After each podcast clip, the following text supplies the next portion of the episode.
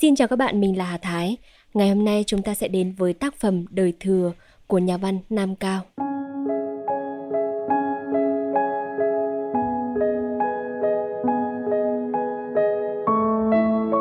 Từ ngẩng đầu lên, nhìn hộ ba lần. Ba lần, Từ muốn nói nhưng lại không dám nói. Hắn đang đọc chăm chú quá. Đôi lông mày rậm của hắn trâu đầu lại với nhau và hơi xếch lên một chút. Đôi mắt sáng quắc có vẻ lồi ra, cái trán rộng hơi nhăn. Đôi lưỡng quyền đứng sừng sững trên bờ hai cái hố sâu của má thì bóng nhẫy. Cả cái mũi cao và thẳng tắp cũng bóng lên như vậy.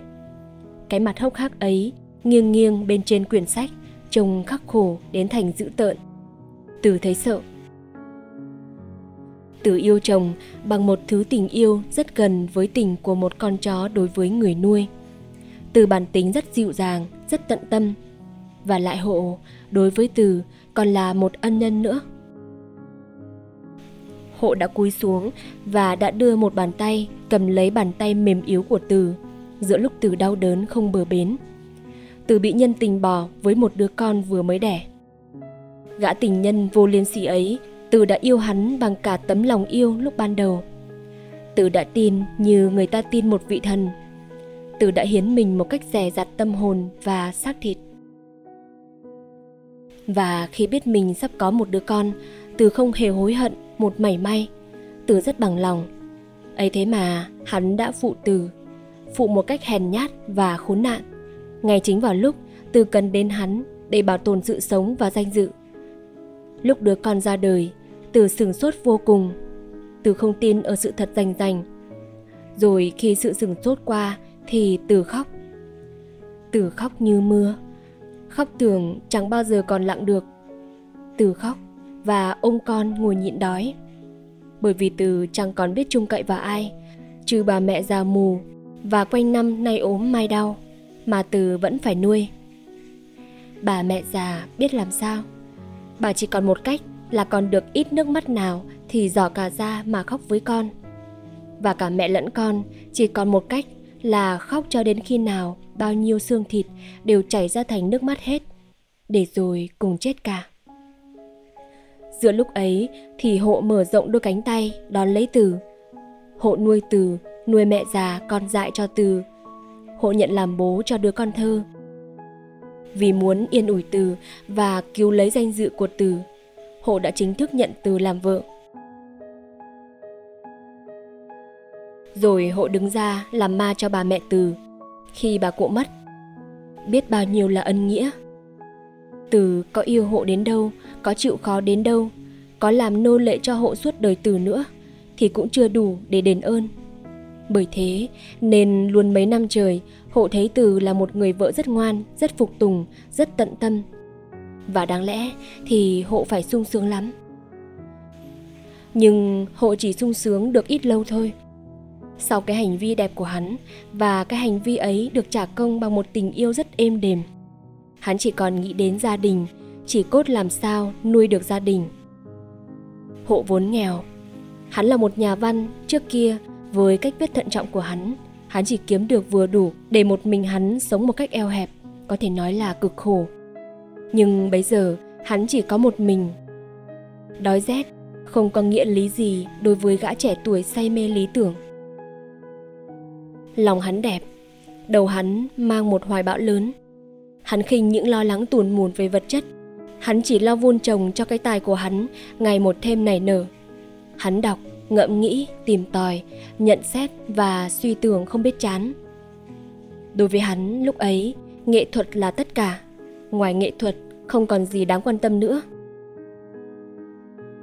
Hắn băn khoăn nghĩ đến một tác phẩm. Nó sẽ làm mờ hết các tác phẩm khác cùng ra một thời. Thế rồi, khi đã ghép đời Từ vào cuộc đời của hắn có cả một gia đình phải chăm lo. Hắn hiểu thế nào là giá trị của đồng tiền. Hắn hiểu những nỗi đau khổ của một kẻ đàn ông khi thấy vợ con mình đói rách.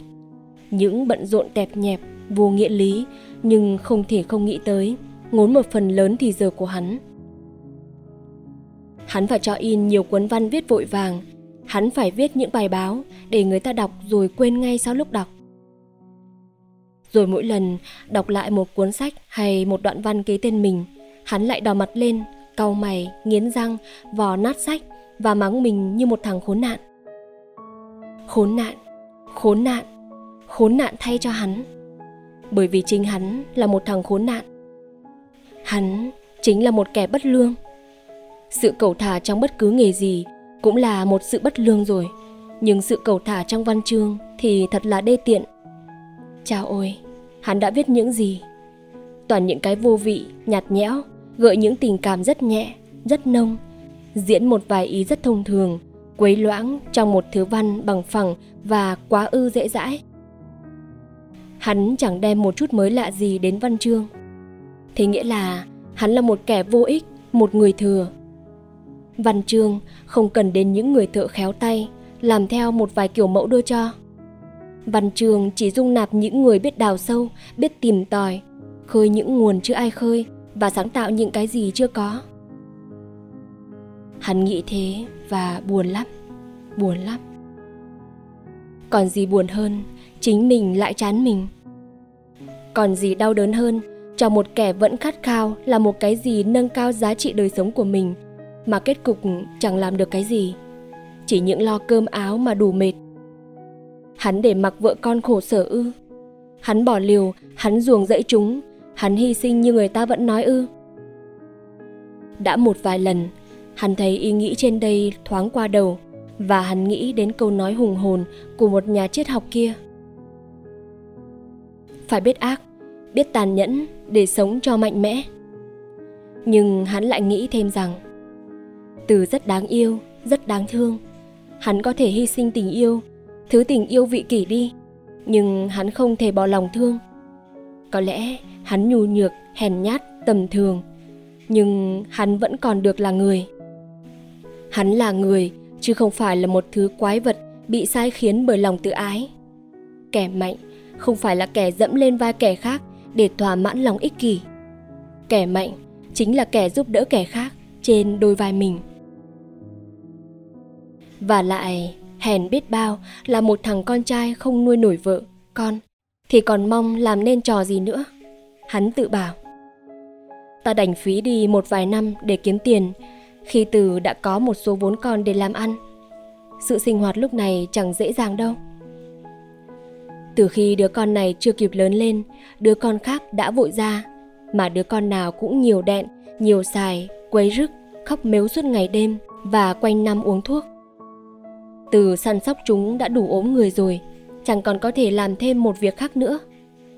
Hộ điên người lên vì phải xoay tiền. Hắn còn điên lên vì con khóc. Nhà không lúc nào được yên tĩnh để cho hắn viết hay đọc sách. Hắn thấy mình khổ quá, bực bội quá.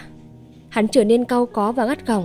Hắn gắt gỏng với con, với vợ, với bất cứ ai, với chính mình. Và nhiều khi không còn chịu nổi cái không khí bực tức ở trong nhà, hắn đang ngồi, bỗng đứng phắt lên. Mắt chan chứa nước, mặt hầm hầm, vùng vằng đi ra phố, vừa đi vừa nuốt nghẹn. Hắn đi lang thang không chủ đích gì. Rồi khi gió mát ở bên ngoài đã làm cái trán nóng bừng nguội bớt đi và lòng chút nhẹ được ít nhiều uất giận, hắn tạt vào một tiệm giải khát nào mà uống một cốc bia hay cốc nước chanh. Hắn tìm một người bạn thân nào để nói chuyện văn chương, ngỏ ý kiến về một vài quyển sách mới ra, một vài tên ký mới trên các báo, phác họa một cái chương trình mà hắn biết ngay khi nói là chẳng bao giờ hắn có thể thực hành. Rồi lặng lẽ nghĩ đến cái tác phẩm dự định từ mấy năm nay để mà chán ngán. Hắn thử mặt ra như một kẻ phải đi đày. Một buổi chiều âm thầm kia, ngồi trong một làn khói nặng u buồn mà nhớ quê hương. Hắn cũng nhớ nhung một cái gì rất xa xôi, những ngày mộng đẹp ngày xưa. Một con người rất đáng yêu đã chẳng làm mình nữa. Hắn lắc đầu tự bảo, thôi, thế là hết. Ta đã hỏng đất rồi. Và hắn nghĩ đến cái tên hắn đang mờ dần đằng sau những cái tên khác mới trồi ra, rực rỡ hơn. Rồi hắn ra về, thở thẫn. Những sự bực tức đã chìm đi, lòng hắn không còn sôi nổi nữa, nhưng rũ buồn. Ít lâu nay, mỗi lần ra đi, Hộ không chỉ trở về buồn bã mà thôi, hắn say mềm. Thường thường hắn đã ngủ một nửa ngay từ khi còn ở dọc đường, và vừa về đến nhà chưa kịp thay quần áo, tháo giày đã đổ như một khúc gỗ xuống bất cứ cái giường nào, ngủ say như chết. Từ phải chờ khi con ngủ mê, rón rén lừa con dậy lại tháo giày, cởi quần tây cho hắn, luồn một cái gối xuống gáy hắn và cố nhấc chân, nhấc tay hắn, đặt cho hắn nằm ngay ngắn lại. Nhưng cũng có đêm hắn chưa ngủ vội. Hắn lảo đảo bước vào nhà, mắt gườm gườm, đôi môi mím chặt. Hắn đi thẳng lại trước mặt Từ. Hắn cúi xuống, quắc mắt nhìn Từ, gõ gõ một ngón tay trỏ vào trán Từ và dọa như người ta dọa trẻ con. Ngày mai, mình có biết không? Chỉ ngày mai thôi là tôi đuổi tất cả mấy mẹ con mình ra khỏi cái nhà này. Tôi đuổi tất, không trừ một đứa nào, kể cả con bé Thảo là con ngoan nhất. Mấy đứa kia đều đáng vật một nhát cho chết cả. Chúng nó chỉ biết ăn với hét. Cả con mẹ nữa, con mẹ là mình ấy, cũng đáng vật một nhát cho chết cả. Chúng nó chỉ biết ăn rồi ngồi ôm con như nhện ôm khư khư bọc trứng, không chịu làm thêm việc gì cho có tiền, chỉ khổ thằng này thôi.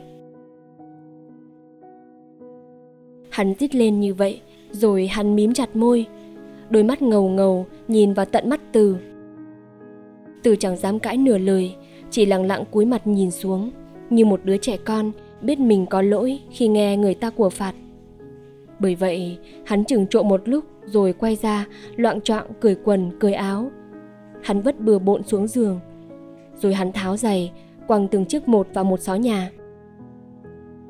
Có khi máy tay, hắn quăng cả những vật gì thấy trên bàn, rồi lải nhải mắng Từ về tội không biết thu dọn nhà cho gọn ghẽ. Hắn nói chán rồi đi ngủ. Bấy giờ, Từ mới dám đứng lên, treo quần áo cho hắn lên mắc và thu dọn tất cả những thứ hắn đã vứt lồng chồng ra đầy nhà. Lần đầu, Từ sửng sốt, Từ chẳng hiểu ra sao. Từ đoán chồng nghe ai nói nên ghen bóng ghen gió chi đây. Từ khóc suốt đêm và dự định sẵn những câu để sáng hôm sau nói. Nhưng sáng hôm sau, hắn không để cho Từ phải nói. Hắn bẽn lẽn kêu mình đã quá chén hôm qua, hỏi Từ về những thủ đoạn vũ phu của mình rất buồn cười, rồi xin lỗi Từ, hồn hít các con như một người cha rất tốt. Hắn tuyên bố từ giờ chừa rượu và giữ được khá lâu, nhưng rồi lại uống và say như lần trước, để làm những trò vừa buồn cười vừa đáng sợ như lần trước. Cứ thế mãi, Từ quen đi không giận nữa. Nhưng Từ lờ mờ hiểu nỗi đau khổ mà có lẽ chính Từ đã gây ra cho chồng. Từ hiểu và Từ buồn lắm lắm. Còn gì buồn cho bằng mình biết mình làm khổ cho người mà mình yêu. Nhưng Từ biết làm sao được. Đã nhiều lần Từ muốn ẵm con đi, đã nhiều lần Từ muốn bỏ liều con để đi làm, Từ muốn hy sinh. Nhưng lòng Từ mềm yếu biết bao. Từ là vợ, Từ là mẹ, Từ sống với những tình cảm thông thường của đàn bà. Từ rất yêu chồng và thường nhận ra rằng chồng Từ cũng yêu Từ, cũng muốn có Từ. Những khi Từ ốm đau chẳng hạn, hộ lo xanh mắt và thức suốt đêm để trông coi thuốc thang cho vợ. Đối với các con cũng vậy. Chỉ xa chúng mấy ngày, hộ đã nhớ, và lúc về thấy các con chạy ra reo mừng và nắm lấy áo mình, thường thường hộ cảm động đến ứa nước mắt. Hắn hôn hít chúng vồ vập lắm. Biết đâu hắn sẽ sung sướng khi không con, không vợ. Từ nghĩ về hắn. Nghĩ thế nhưng Từ cũng chẳng dám tìm cách mà xa hắn. Mới nghĩ đến sự xa hắn, Từ đã phải thổn thức đến bật tiếng khóc ra được rồi. Từ đành chỉ cố ngoan ngoãn hơn, đáng yêu hơn. Từ nhịn mặc, nhịn ăn để bớt những món tiêu. Từ thu xếp nhà cửa ngăn nắp sạch sẽ, gọn gàng. Nhất là Từ hết sức can ngăn những tiếng khóc, tiếng nô đùa của lũ con. Từ sợ cả nói với chồng. Bởi vậy, 3 lần nhìn chồng để toan nói. Từ thấy chồng đang đọc sách chăm chú quá, không dám nói, lại cúi mặt xuống nhìn đứa con đang nằm trong lòng Từ. Cao hứng, hộ bỗng ngoảnh mặt lên. Hắn vừa gặp được một đoạn hay lắm. nên ngừng đọc, ngẫm nghĩ và để cho cái khoái cảm ngân nga ra trong lòng. Đôi mắt hắn tuy mới rời trang sách đã nhìn ngay lại phía Từ. Hắn mỉm cười, Từ cũng mỉm cười. Hắn bảo: "Này Từ ạ, nghĩ cho kỹ, đời tôi không đáng khổ mà hóa khổ. Chính tôi làm cái thân tôi khổ. Tôi mê văn quá nên mới khổ. Ấy thế mà tuy khổ thì khổ thật, nhưng thử có người giàu bạc vạn nào thuận đổi lấy cái địa vị của tôi, chưa chắc tôi đã đổi. Tôi cho rằng những khi được đọc một đoạn văn như đoạn này mà lại hiểu được tất cả cái hay, thì dẫu ăn một món ăn ngon đến đâu cũng không thích bằng. Sướng lắm. Sao thiên hạ lại có người tài đến thế? Mình tính người ta tả cái cảnh một người nhớ quê hương chỉ mất có 3 câu. Đúng 3 câu. Mình có hiểu không? 3 câu giản dị một cách không ngờ mà hay được đến như thế này." Hắn đọc lại đoạn văn, hắn định nghĩa để Từ nghe, hắn giảng giải cho Từ. Tuy Từ chẳng hiểu được bao nhiêu, nhưng cũng tin lời hắn lắm. Từ giữ mãi nụ cười hiền hậu trong khi nghe hắn nói. Khi hắn ngừng nói đã được một lúc khá lâu, Từ mới làm như chợt nhớ ra. "Có lẽ hôm nay đã là mồng 2, mồng 3 Tây rồi mình nhỉ?" "À phải, hôm nay mồng 3. Giá mình không hỏi thì tôi quên, tôi phải đi xuống phố." Từ nhắc khéo: "Hèn nào mà em thấy người thu tiền nhà sáng nay đã đến." Hộ sầm mặt lại: "Tiền nhà, tiền giặt, tiền thuốc, tiền nước mắm, còn chịu tất. Tháng vừa rồi tiêu tốn quá, mới mùng 10 đã hết tiền. May mà còn có đất mua chịu được." Hắn nghĩ đến món tiền hắn đã tiêu phí mấy hôm đầu tháng. Mỗi lần hắn bực tức hay chán nản, hắn lại đi uống rượu, thành thử hết tiền sớm. Từ không hé môi phàn nàn nửa tiếng, nhưng cả tháng Từ ăn và bắt các con ăn kham khổ, thường thường đói nữa. Quả sáng thì bỏ hẳn, có khi bữa tối cũng chịu nhịn cơm, ăn cháo. Hộ chồng thấy thế thương vợ thương con quá và ân hận vì mình đã tiêu quá trớn. Bởi vậy suốt từ mùng 10 đến hết tháng, hắn không ra khỏi nhà để chẳng phải tiêu thêm tí gì.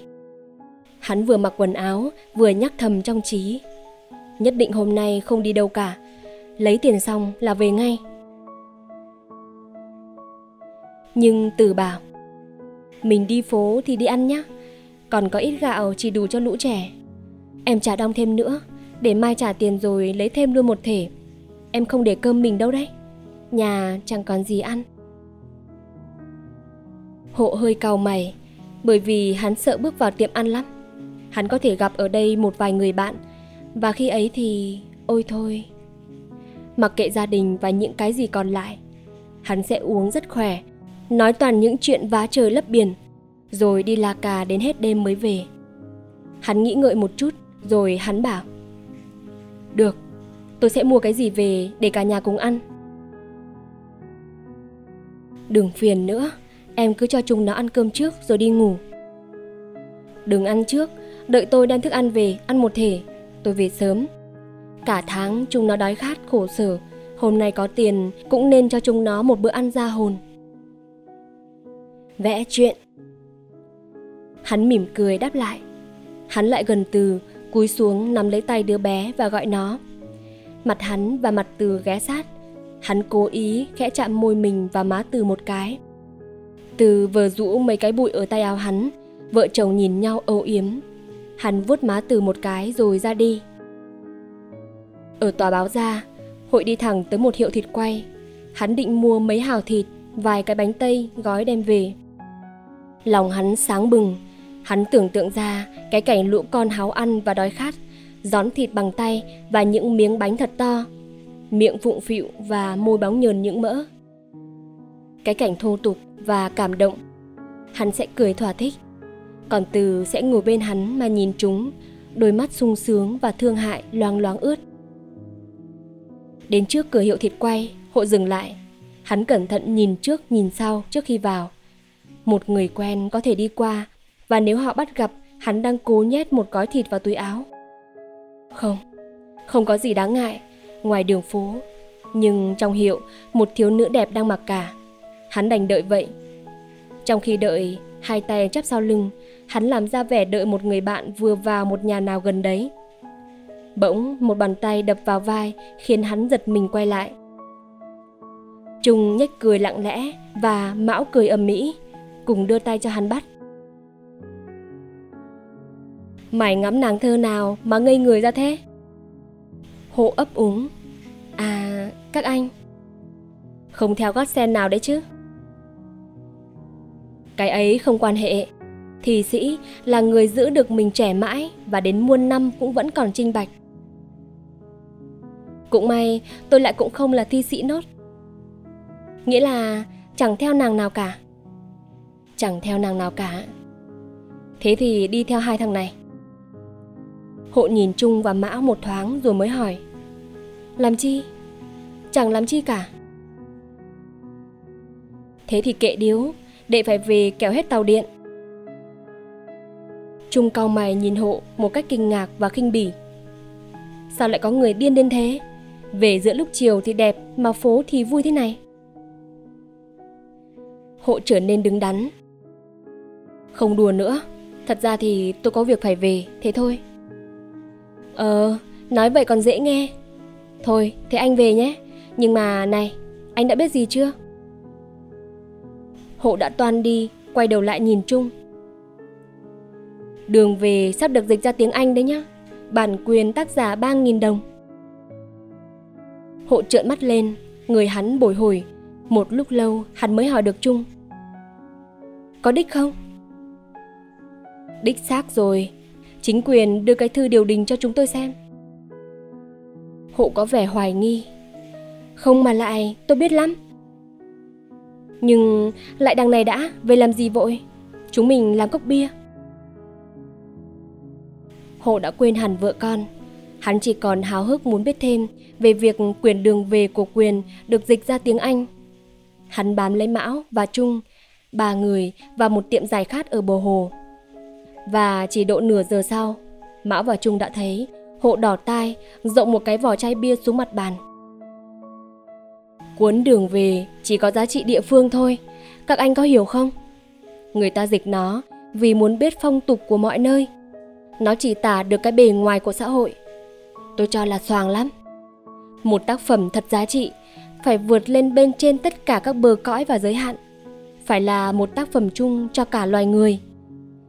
Nó phải chứa đựng được một cái gì lớn lao, mạnh mẽ, vừa đau đớn lại vừa phấn khởi. Nó ca tụng lòng thương, tình bác ái, sự công bình. Nó làm cho người gần người hơn. Như thế mới thật là một tác phẩm hay. Các anh có hiểu không? Tôi chưa thất vọng đâu. Rồi các anh xem. Cả một đời tôi sẽ chỉ viết một quyển thôi. Nhưng quyển ấy sẽ ăn giải Nobel và dịch ra đủ mọi thứ tiếng trên hoàn cầu. Trung gật gù cười. Vẫn cái cười lặng lẽ của y. Mão thì cười hô hố. Hộ không cười, mặt căng lên vì hứng khởi. Hắn nói say sưa lắm. Và đến lúc đèn phố bật, Trung và Mão muốn về, Hộ bảo luôn. Thong thả đã, đi đâu mà vội. Chúng mình đi uống rượu, tôi có tiền. Sáng hôm sau, hắn thức dậy trên cái giường nhà hắn. Hắn thấy mình mẩy đau như dần, đầu nặng, miệng khô và đắng. Cổ thì ráo và rát cháy. Hắn đưa tay với ấm nước ở trên bàn để uống. Ấm nước đầy và nước hãy còn ấm. Đó là sự ý tứ của từ. Hộ hiểu thế và lòng buồn nao nao. Bởi hắn lờ mờ nhớ ra rằng hình như đêm qua hắn say rượu, đi la cà chán rồi về lại gây sự với từ. Hình như hắn lại đánh cả từ, đuổi từ đi, rồi mới đóng cửa lại và đi ngủ. Hắn đột nhiên hoảng sợ, nhổm dậy, mắt nhớn nhác tìm từ. Nhưng không, từ vẫn còn nhà. Chắc hẳn trong lúc quá say, hắn gài cửa nhưng chưa gài được. Thành thử khi thấy hắn ngủ mệt rồi, từ lại bế con vào. Bây giờ từ đang thiếp đi trên võng, đứa con nhỏ nằm bên. Từ vốn dậy sớm quen. Sáng nay chắc từ mệt quá, vừa mới lịm đi nên mới ngủ trưa như thế. Đầu từ ngoẹo về một bên. Một tay từ chật ra ngoài mép võng, xã xuống. Cái bàn tay hơi xòe ra lỏng lẻo. Dáng nằm thật là khó nhọc và khổ não. Hắn bùi ngùi: Cha ôi, chồng Từ nằm thật đáng thương, hèn chi mà Từ khổ cả một đời người. Cái tướng vất vả lộ ra cả đến trong giấc ngủ. Hội nhớ ra rằng một đôi lúc nếu nhìn kỹ thì Từ khó mặt lắm. Đột nhiên Hộ nảy ra ý muốn lại gần Từ, nhìn kỹ xem mặt Từ lúc bây giờ ra sao. Hắn rón rén đi chân không lại. Hắn ngồi xổm ngay xuống đất bên cạnh võng và cố thở cho thật khẽ. Hắn ngắm nghía mặt Từ lâu lắm. Da mặt Từ xanh nhợt, môi nhợt nhạt, mí mắt hơi tím tím và chung quanh mắt có quầng.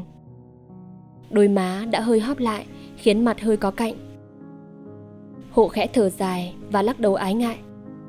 Hắn dịu dàng nắm lấy tay xõa xuống của Từ. Cái bàn tay lùng củng giặt những xương. Trên mu bàn tay những đường gân xanh bóng ra, làn da mỏng và xanh trong, xanh lọc. Cái cổ tay mỏng manh, tất cả lộ một cái gì mềm yếu, một cái gì ẻo lả, cần được hắn che chở và bênh vực. Một vẻ bạc mệnh, một cái gì đau khổ và chật vật, cần được hắn vỗ về an ủi. Thế mà hắn đã làm gì để cho đời Từ đỡ khổ hơn? Hắn đã làm gì để cho Từ khỏi khổ? Nước mắt hắn bật ra như nước một quả chanh mà người ta bóp mạnh. Và hắn khóc. Ôi chao, hắn khóc. Hắn khóc nức nở, khóc như không thể ra tiếng khóc. Hắn ôm chặt lấy bàn tay bé nhỏ của Từ vào ngực mình mà khóc. Từ thức dậy. Từ hiểu ngay, không cần hỏi một câu nào cũng hiểu. Và Từ cảm động. Mắt Từ giàn giụa nước. Từ khẽ rút tay ra, vòng lên cổ chồng, nhẹ nhàng núi hắn vào để hắn gục đầu lên cạnh ngực Từ. Hắn lại càng khóc to hơn và cố nói qua tiếng khóc: Anh chỉ là một thằng khốn nạn. Không, anh chỉ là một người khổ sở. Chính vì em mà anh khổ. Từ bảo thế. Tay Từ níu mạnh hơn một chút. Ngực Từ thổn thức. Từ trực ngả đầu sát vào vai Hộ. Nhưng đứa con bị giằng khóc thét lên. Từ vội buông chồng ra để vỗ con. Tiếng vẫn còn ướt lệ. Từ dỗ nó: À, mợ đây mà. Ôi chao, con tôi nó giật mình, mợ thương. Hộ đã tránh chỗ để Từ đưa võng. Từ vừa đưa vừa hát: Ai làm cho gió lên trời, cho mưa xuống đất, cho người biệt ly. Ai làm cho Nam Bắc phân kỳ, cho hai hàng lệ đầm đìa tấm thân, đầm đìa